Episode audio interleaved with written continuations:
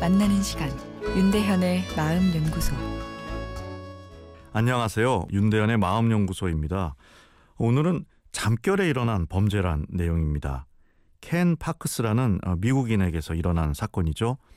그는 피투성이가 된 채 경찰서로 들어와 두 사람을 죽였다고 자백하고 또 게다가 살해 도구가 있는 장소까지 털어놓았습니다.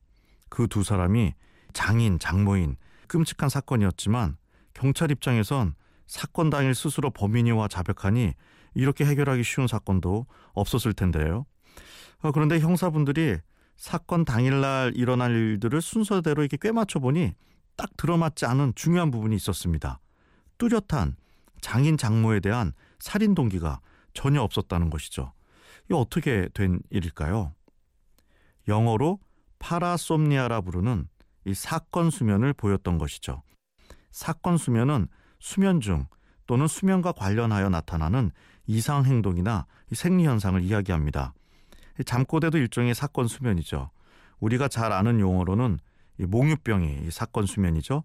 자신은 전혀 인지하지 못한 채 뇌는 자고 있는데 집 주변을 걷다 들어오는 이 수면 보행이 대표적인 몽유병 환자들의 증상입니다.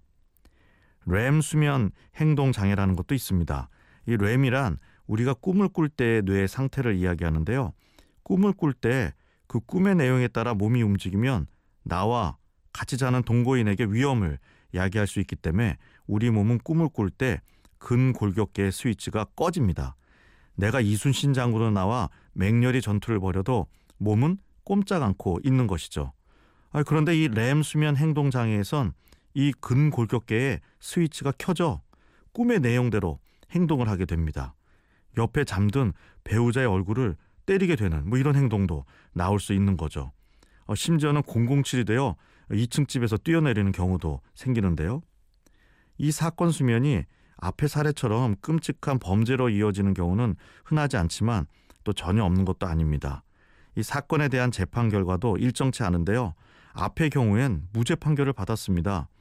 범죄가 성립되기 위해선 범죄 행위만큼이나 범죄 동기가 중요한데 이 범죄 동기가 고의적이라 볼 수 없었다는 설명인데요. 법적으로는 무죄를 받긴 했지만 개인은 평생 죄책감 속에서 지낼 수밖에 없었고 아내와도 이혼을 하게 되었다 합니다.